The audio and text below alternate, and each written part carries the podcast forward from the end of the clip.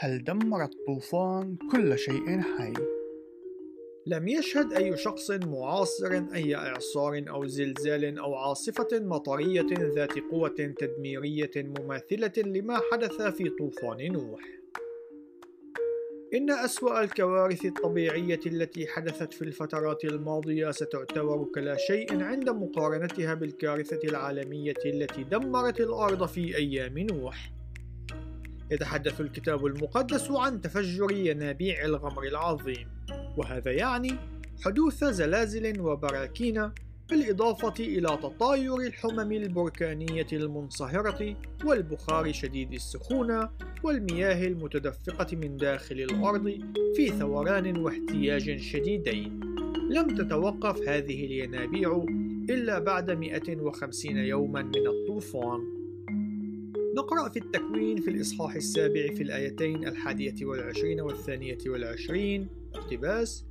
فهلك كل ما له جسد يدب على الأرض من الطير والبهائم والوحوش وكل الزحافات التي تزحف على الأرض وجميع البشر.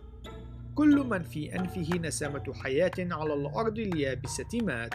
نهاية الاقتباس. بعبارة أخرى هلك كل إنسان وكل حيوان فقاري تواجد على الأرض خارج الفلك وذلك من خلال تعاظم مياه الطوفان الذي استمر حتى لم يعد يوجد أي مكان للفرار بحثا عن الأمان. بالطبع إن ذلك لم يشمل الأسماك والحيوانات البحرية الأخرى على الرغم من أن العديد منها قد ماتت في الكارثة أيضا. في ديسمبر من عام 2004 تسبب زلزال بالقرب من أندونيسيا في حدوث موجات مادية عاتية تسببت بدمار العديد من البلدان حول المحيط الهندي. تسببت موجة تسونامي واحدة بدمار مدن بأكملها في غضون دقائق قليلة. بعد عودة المياه إلى البحر كان العالم في صدمة من الدمار الذي خلفته ولقي نحو 200 ألف شخص حتفهم.